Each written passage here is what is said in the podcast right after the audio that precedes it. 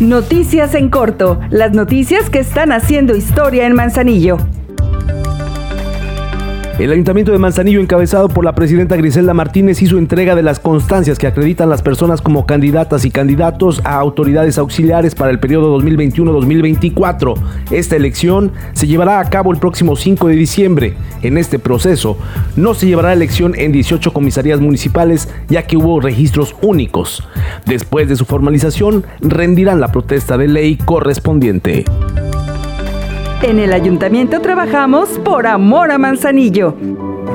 Te ofrecemos descuentos del 100% en multas y recargos por pago tardío, impuesto predial, servicio de agua potable, alcantarillado y saneamiento, limpieza de gavetas en el Panteón Municipal, servicios de recolección y traslado de residuos sólidos, así como depósitos en el relleno sanitario y recargos en pago de multas de tránsito y vialidad.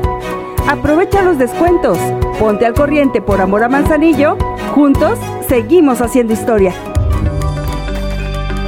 El Ayuntamiento Manzanillense y la Administración del Sistema Portuario Nacional de Manzanillo realizan los trabajos de intervención en la calle Algodones, esquina con la calle Tapeixles.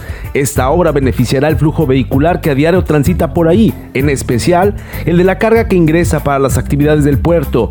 Los trabajos durarán siete días y habrá vías alternas, pues se reencarpetará en su totalidad.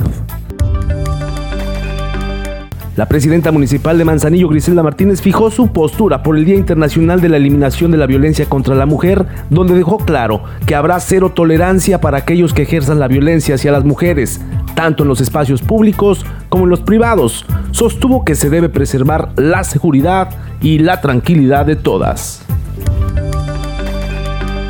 Ahora ya estás bien informado del acontecer de Manzanillo. Esta es una producción de la Dirección de Comunicación Social. Juntos seguimos haciendo historia.